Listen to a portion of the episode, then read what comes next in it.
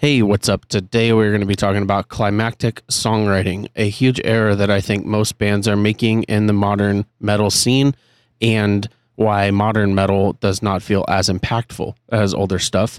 We're also going to be covering the news story of Black Dahlia Murder making a comeback after their singer Trevor passed away a few months ago. We're also going to be answering some questions, and we are going to be covering our featured artist for the week become a member of the Burn This World podcast, head over to burnthisworld.com, click on the become a member button at the top. And for three bucks a month, you can subscribe on Patreon to support the podcast, everything that we're doing, and also get some exclusive content from the podcast and my band, The Browning. Again, only three bucks a month. Head over to burnthisworld.com and become a member. Appreciate you being here. I'm Johnny McBee. You're listening to the Burn This World podcast.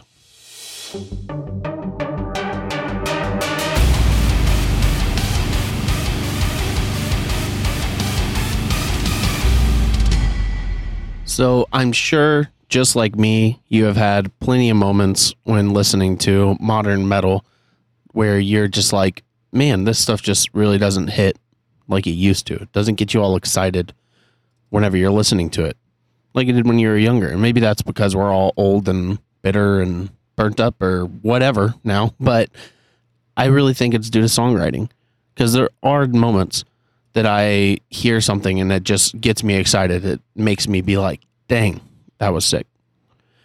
Doesn't happen often. And it particularly doesn't necessarily happen when I'm listening to any of the large bands currently. There's a couple people that still do, a couple artists that still do kind of catch me off guard and make me surprised and excited by something. But I guess that there's been a shift really um, in songwriting and what the point of writing metal or metalcore is. And I think that it's doing a huge disservice to what it is in the first place, at least what my perception of it is. And I think it really comes from there being a load of massive success from a lot of metalcore bands, right?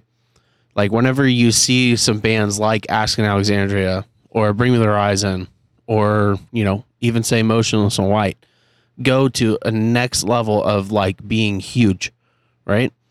You see that and you're like, well, what songs got them there? Really?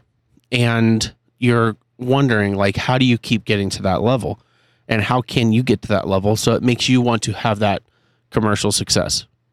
And so it it it's like this trickle down effect where the large bands that get super super popular like that make all the smaller bands want to have that as well. But I think that there is a gradual thing that has to happen for a band to really be able to have that and I think you have to have an edge to get people's attention if you're a smaller band.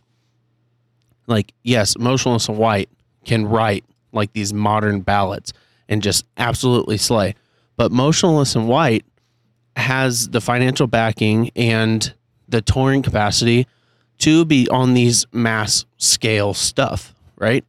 They're they've toured with freaking Rob Zombie, you know? They have played the biggest festivals in the world where they're playing to these mainstream crowds.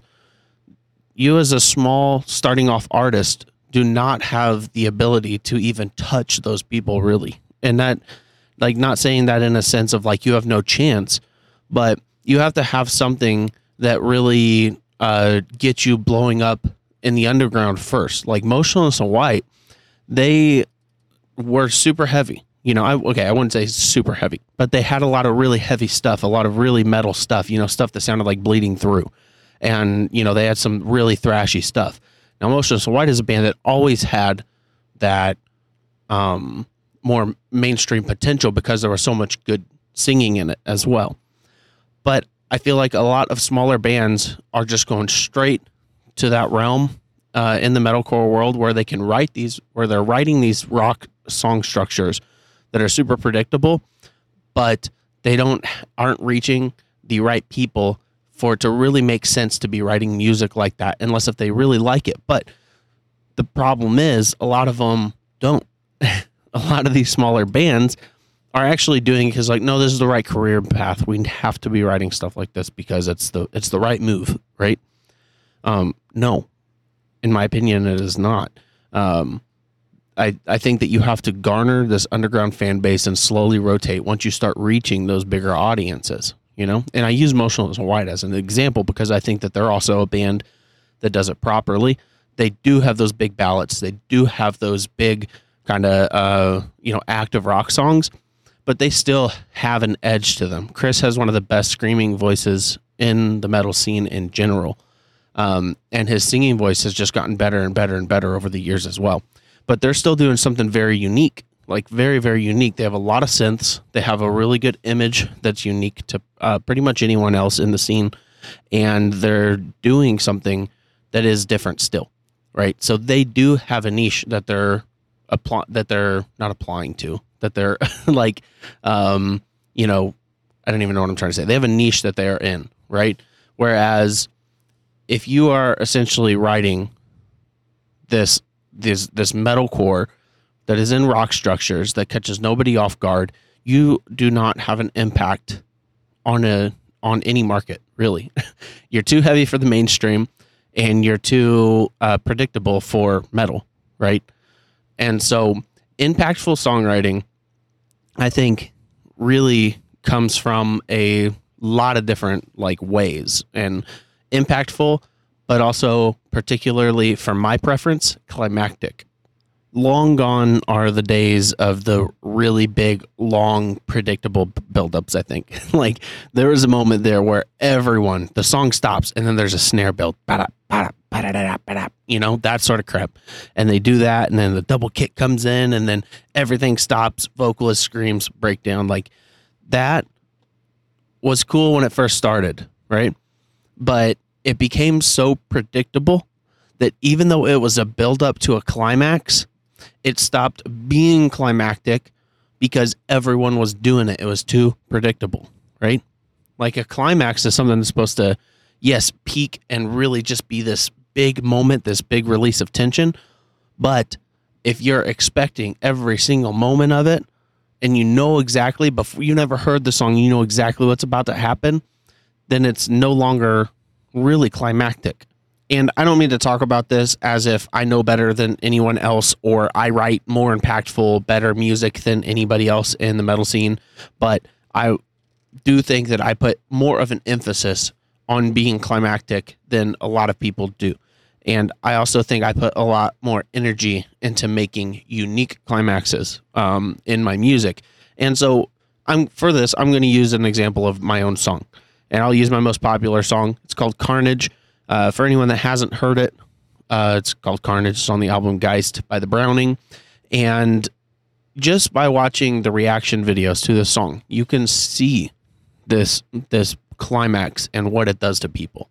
So real quick, let's go over some of the structure in the middle of Carnage that really transitions into this climax. We're going from the verse, which is kind of this like groovy kind of breakdown thing with a lot of vocals, and then we transition into a buildup, right? That buildup has a big vocal and has this perpetual build underneath it that's just building energy with swells and all this sort of stuff. And it hits into a techno part, right? And in your mind, as a listener, you think that this is the climax, right? You think that this hit is the climax, but this is actually still part of the build, right? So on the reaction channels, when you watch this song, people are pumped. They're like, "Oh, dang, that was sick! I didn't expect it to hit into a big techno part, right?" And then halfway through the techno part, it does a smooth, quick flip into a rap part, and then they think that's the climax, right? Then they're like, "Oh crap! I didn't see that coming." That's the climax. Like this is sick. This is it hit. It's a good, you know, it's a good rap part, and uh, you know, it came to its fruition. But still, underlying in that rap part, the vocals themselves are building up even more. And then the electronics underneath are building up even more. The tension, the swells, everything is building up even more. And then the rap part, the vocals, then transition to the actual climax, which is whenever the metal hits in after both a techno part and after a rap part. Then it climaxes into the breakdown, right? With really fast double bass. It's not even really, it's a breakdown pattern on guitar, but the double bass is digga digga digga digga digga, you know? And so this part, from a lot of people's eyes and from the listener who's never heard the song, they think the song has peaked uh, twice before it actually did. Like we're still building. whenever they think the climax hit. And so each one's kept them off guard and each one is getting even more impactful, right? And now I'm not saying people need to start throwing in techno into their songs and throwing in rap into their songs, but doing things that are surprising and uh, always building tension and then always having a big release of tension is something that I think more people need to focus on. Now, I have an advantage when writing Browning music because there's so many genres that I can throw in to really keep people off guard, and there's a lot of different styles of climaxes I can do. I have a, I can have a techno climax, I can have a rap climax, I can have a breakdown climax, I can have a chorus climax, I can have all this stuff. But I feel like most bands right now are doing there's one of two climaxes. Bands currently have two climaxes. And I feel like I'm saying climax a lot and that might be making some people really uncomfortable. But whatever. Uh, bands have two climaxes. They have a chorus that isn't really a climax because a lot of times they tease the chorus at the beginning of the song. The song starts with uh, a tease of like the the chorus pattern with no vocals, or maybe the chorus vocals play at the very beginning and then they go into the verse. But then the the chorus happens like freaking three four times, and so the chorus loses its impact right? And even then, a lot of the choruses I think aren't as huge as choruses could be. Like if you listen to a lot of older stuff. And so to me, a lot of bands are putting too much focus on these freaking choruses because they're trying to think of radio rock and they're trying to think of commercial success. And what do you need in commercial commercial success? A catchy hook, a catchy chorus. And yes, I think that you do need catchy choruses, but not to the extent that every single one of them sounds like they do right now. And they really do lose their impact. Um, and in metal, there is way more climactic of things you can do, right? And so I think in metal, there's a lot more things that can hook the listener in beyond a chorus. And the second climax that people are doing now is the breakdown after the second chorus. It's every freaking time. Like turn on any song from a big band that you've listened to recently, right? And this is likely the structure.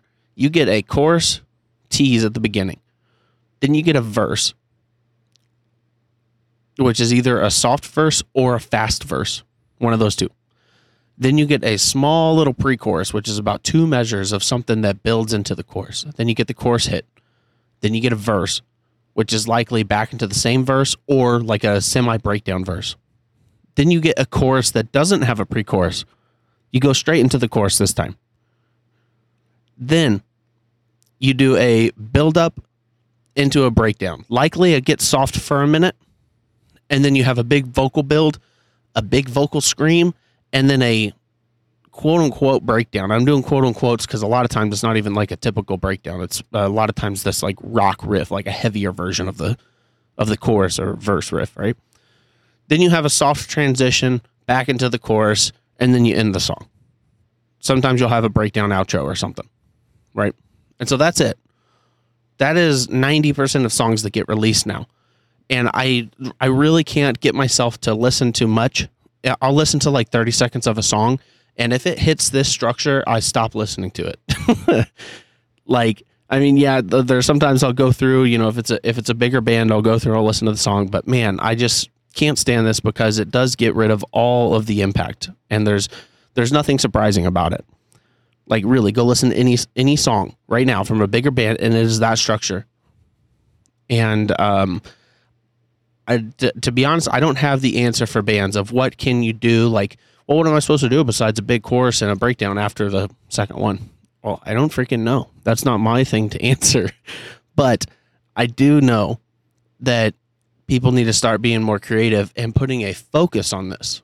If bands would even just focus on making their songs more climactic and more surprising, then there wouldn't even be a question. People would just figure it out.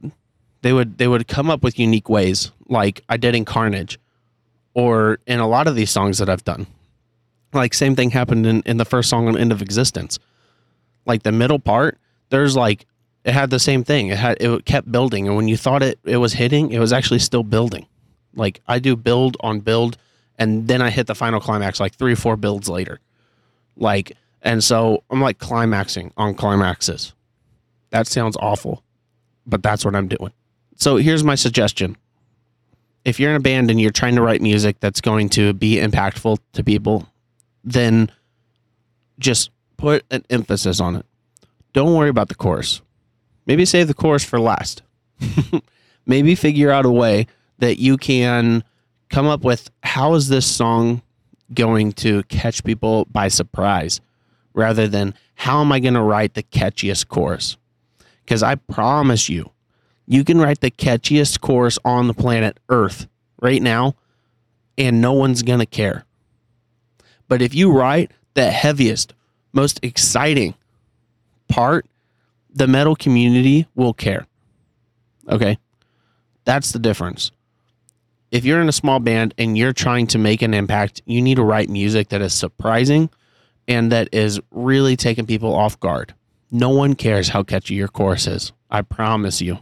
Because for someone to even care about listening to you playing that chorus like four times in your song, you have to keep them listening and keep them wanting to listen to this song again. And it is the climaxes that do that for you. All right, let's get into the news for the day. So, I'm sure, as most of you know, the vocalist from the Black Dahlia murder, Trevor, passed away a couple months ago. And I guess there was a big debate on whether the band would continue, but um, I'm sure that any member of any band that passes away would want their band to continue.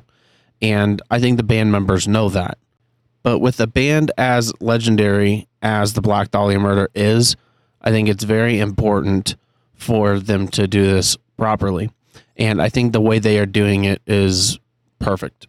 Um, it's a hard situation to handle, but as I said, the the vocalist Trevor would definitely want the band to continue on without him, and the guitarist is stepping up and doing the vocals for the band. I know he did backup vocals live, and so he's capable, um, but he is stepping up and being the full on frontman. And they got their original guitarist or Ryan Knight, the dude that played guitar for over a decade for the band, back in. And so uh, October 28th, they're, they're doing a tribute in Detroit for Trevor. Um, uh, hopefully, they do something similar like what Suicide Silence did with Mitch, where they do the tribute, they bring up a bunch of other vocalists and all this stuff, or maybe they might not do that because it might seem like they're, you know, just doing the same thing Suicide Silence did. But I thought that was really cool. And also, you know, Trevor has a lot of fans and friends in the scene, people that would love to show their tribute and their appreciation for everything that Trevor contributed. And so I just think that this is really important. They do have a legacy, they're a legacy band in our genre. And so it's really important for them to continue and having the original guitarist do vocals and having the original guitarist come back, it just feels like it feels like absolutely the perfect move in this situation. And I'm sure that Trevor would think it was awesome. Um, and so I do see it as a really good tribute and I see it as a really good response to such a bad situation. I mean, this is these guys' livelihoods. I'm sure all of them have some side hustle, but you can't expect a band to some these guys have been doing it for a long time 15 16 years probably more um, and so this is their livelihood and also their passion. Obviously they have a love for it. No one lasts that long without having like a deep love and passion for this. And so i just really respect what they're doing. And um, you know I I'm sure this is extremely difficult, especially because a few of these people have been in the band for a long time, so they're they're like brothers essentially, and I'm sure it's going to be very emotional for the guitarist to get up there and do those vocals. Like he said in his interview, he said that uh, you know he's seen Trevor perform more than anyone else on the planet. He's been torn with the dude forever, and so um, I don't know if he's going to try to mimic it. He said he can't match Trevor's vocals, but he can at least um, try to have that same energy. And he had good energy on stage too. So the Black Dahlia murder is not going anywhere. If anything, this might light a fire under them. Um, and a lot of people are going to turn up and show a lot of support. And I'm sure it's going to be very emotional. I couldn't imagine getting up and performing those vocals that you know one of your best friends did for so long and not being emotional about it. So big big respect there. So let's get into answering your questions. All right, got some questions that were submitted to me. If you have some questions that you want to ask, send them to me over on Instagram. I'll mark them down, you know, get them answered. And so send them to me over on Instagram. That's instagram.com slash Johnny McBee. And so the first question, Callan Eden asked, what does your guitar rig look like and consist of? I probably should have had John respond to this, but I am just now thinking about that. Uh, but I can tell you what John has, and I'll also go through what I have too. Uh, John, he plays on Solar guitars that are super sick guitars. You have to check out Solar guitars. They're affordable too for how nice they are. I played his, super solid. Um, he also plays on a Quad Cortex. And so most bands nowadays aren't really using cabs. You just do an amp simulator that goes to the PA. That's if you're playing venues big enough that you don't need a cab. Because uh, if you're playing a small venue, you need a guitar cab. Um, but just doing an amp sim straight into the PA if you're at a big enough venue is totally fine. And so he does the Quad Cortex uh, rather than like Kemper or anything like that. The Quad Cortex is cool. You can just download uh, tones straight to it that other people have built and they're actually working on uh, making it to where you can import uh, your same exact tones from the computer to your other. So they they do the neural DSP uh, guitar simulators on like computer, which you can have like the Gojira tone and all these tones from all these big artists. They're working on being able to put those onto the actual physical quad cortex as well. That's what he used on tour with us, and it was really nice. Um, and so I actually kind of want to get a quad cortex because people use it for bass and also people use it for vocal production as well, live. So the quad cortex, is super nice, uh, put together by Neural DSP, super sick thing. I, I really want one for myself as well. And so he plays solar guitars with the quad cortex and he uses the Shure wireless, which I have one as well. It's um Shure makes one that's a tuner and a wireless pack at the at the same time. Uh, for me personally, I have a Carvin guitar that I bought for my old guitar player, like freaking six years ago, and I cannot get off of it. It's actually longer six, maybe like seven, eight years ago. It's a it's a Carvin seven string neck through um, that is just baritone. It's thick. I I can't play any other guitar that's comparable. It's just and Carvin doesn't even exist anymore. They technically it's Kiesel now, but the Carvin's just a little bit different. And this one is just it's so nice. I really can't get off of it. I've recorded the past three Browning records on it. It's uh, it's way too nice. It's like flat black all the way, and then it has a really nice like um like a light pine uh, fretboard. It's sick. I, I can't imagine replacing it, but I do want to get a Carvin because they have one that's very similar, and I played John's, and it's it's nice. And for guitar tone, like the past three records, dude, I'm still using Line Six Pod Farm.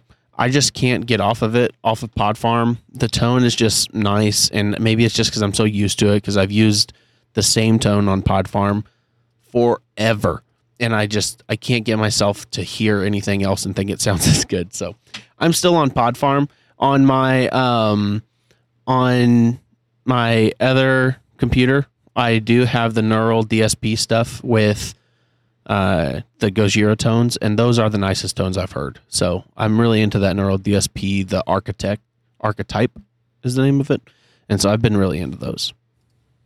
The next question comes in from Aaron Shermahorn, and that is, do I prefer push pits or hardcore dancing? Um, I just straight up have to say push pits.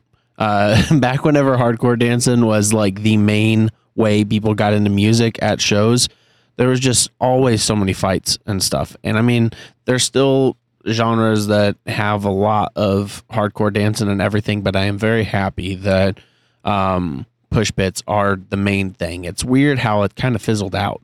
Um, and maybe people just got lazy. maybe people got tired of getting in fights or getting punched or getting hit to where it's like, okay, I'll just go shove someone and that that's much better. Uh, really, there's way less fights now. Like we did a tour that was us, Winds of Plague, and Static X.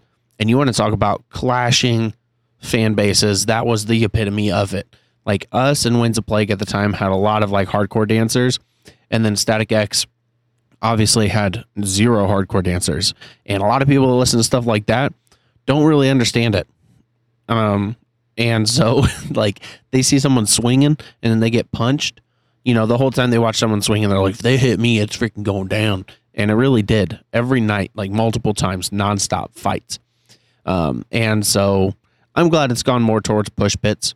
You know, people can do what they want and everything, but there is a time and place for that. Like if I see someone at our show, which I'm a, we're a techno metal band, and someone's crowd killing people, I'm like, please stop. like I would rather the the people be able to just stand there and watch and not get hit. That'd be my preference. I don't want anyone getting hurt at my shows, but I do want people to have some energy. So push pits a happy medium there. so definitely 100% push pits. Going into the last question, someone asked, "What is my favorite Browning song?" And this question came in from uh, Mitchell Coates. So, what is my favorite Browning song? And I saved this one for last because it is kind of relevant for what we were talking about before um, about the climaxes. The key to this episode is climaxes. And I just, I don't think I've ever said climax as much as I have this episode. So, now that you're thinking about climaxing the whole, this whole episode, I'm just going to keep talking about it. Um, I really love personally the more melodic Browning songs, the ones that have some singing in them. Um, and but I also do love the ones that just have these like perfectly built parts. And I will say right now, my favorite Browning song and probably the best written song I've ever had. It's two of them actually, and they're both on End of Existence. Anti-Ascendancy and Prophecy. Those two songs, the structures are insane. Um, like yeah, I don't want to sound like I'm tooting my own horn, but you asked what my favorite stuff is, and so I'm going to tell you why. Um, the song structure on those are just completely unique. There's n- no other song that you can play that has a structure that matches either of those two. They're completely unique, and the builds and the just everything about it is just so well written. Um, my favorite part, and this this part climax is so hard, super hard climax anti-ascendancy the end. After the like slow chorus at the end like after the the bridge there's the big slow chorus that you feel like is the climax right? And then it goes into this fast version of the verse riff and then it goes into a breakdown that plays the verse riff it's like doing a breakdown of that then it slows down into a breakdown an even slower breakdown of that that's done in a different way. Like it's just the ending of that song is slow, so flawless, and catches people off so much. Like whenever we played it live, it was like my favorite thing to hear. When that last breakdown hit, the crowd would literally get like start yelling. Like that's such a good feeling. And we have video of it too. Of it was every single night when that breakdown hit at the very end. The crowd was literally like, "Whoa!" holy crap like that is the epitome of a climax and i'm not joking it was every night people would freaking start cheering when we hit that last breakdown because it comes out of nowhere and they thought that the big breakdown already happened but it didn't that the ending of that song is a perfect example of what i'm talking about as as far as creative impactful climactic songwriting. Go listen to the end of anti-ascendancy. And by the end i mean like the last like minute and a half. Go listen to it. It's freaking crazy. And prophecy as well. I think that prophecy just overall has everything and it has a really big long build with a soft part into um, instead of dropping the tempo for the big breakdown it goes up in tempo and then it drops and then it drops and then it drops it's just like the that the this is the type of songwriting i'm talking about that really catches people off guard and really just keeps people on their toes while listening to a record. And it, it just gets me freaking pumped. Like, I love the music that I write. And I think that's very important that artists have that. Um, you know, I don't I don't necessarily agree that bands like sell out when they start writing softer stuff because really people do just start listening to softer stuff typically. But um, there is a certain aspect to we're going to follow a formula. Following a formula is selling out. Playing softer music is not. But if you're just like, I'm going to play this formula so that I can have success, to me, that's selling out. But if it's your career and you're providing for your family or bettering for yourself, do it. It's just a job then. But nonetheless, uh, Anti-Ascendancy and prophecy are some of the best written songs I've ever done by far. And I think that especially the end of Anti-Ascendancy, top notch. If you have any questions, send them to me over on Instagram, instagram.com slash Jonny McBee. Let's get into the featured band for the week. The featured artist for this week is Gary Numan. Now this is this is a bit of a weird one for I'm sure sure for a lot of people because uh, you'd expect me to cover like a smaller metalcore band, but this freaking blew my mind, and I have to talk about it. Gary Numan, a big artist from like the '70s, right? Um, go listen to the, his top song. It's called Cars. You've heard the song. You've heard that synth. Uh, really popular song from them, and it was is like an electronic kind of like I don't want to say synth wave, but you know, synthy electronic music from the 70s. This dude in the year 2022, you're talking freaking 50 years later. This dude is putting out modern electronic music that is sick.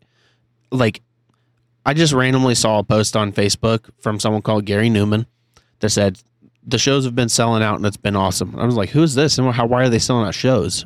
I click on it, I see the stuff, I Google it, I YouTube it, I see the music video from the 70s. I'm like, what? Oh, I've heard this song. And then I listen to the new stuff, and it just absolutely blew my mind. So, this dude, Gary Numan, this dude, from what I, I think I looked, he was like 60 something years old, right? Since the 70s, this dude has been creating modern electronic music and he is modernized perfectly. It's not like he's playing 70s music in 2022.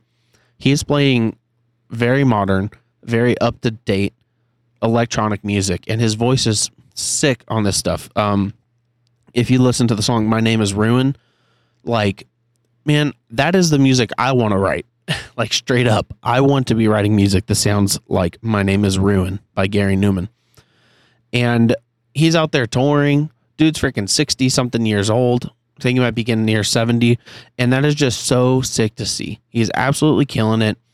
And I just love seeing career musicians that are pushing the envelope. This dude is nowhere near freaking washed up or burnt out. Um, and, but he's like kind of under the radar, I think, because he's just been playing electronic music. Like, you know, he's not like a big rock star out there, but he is still selling out shows He's had a lifelong career in music.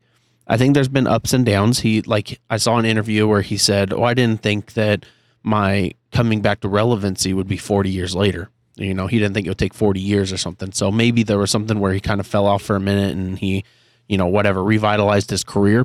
But nonetheless, it's just it's really sick to see. And I've been listening to his music. It's literally the music I want to write. His album is called Intruder, the newest one, 2021 and the song My Name Is Ruin and the song Intruder and all of it. It's it's perfect music. And so Gary Numan is my featured artist. You guys need to go listen to it if you if you really like electronic music or the Browning, go listen to it. This is the type of music I want to write. I appreciate you guys being here, listening to another episode of the Burn This World podcast. Again, for only $3, you can support the podcast.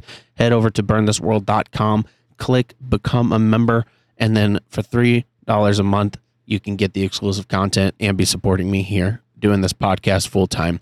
So we'll see you guys in the next one. Have a good one and bye.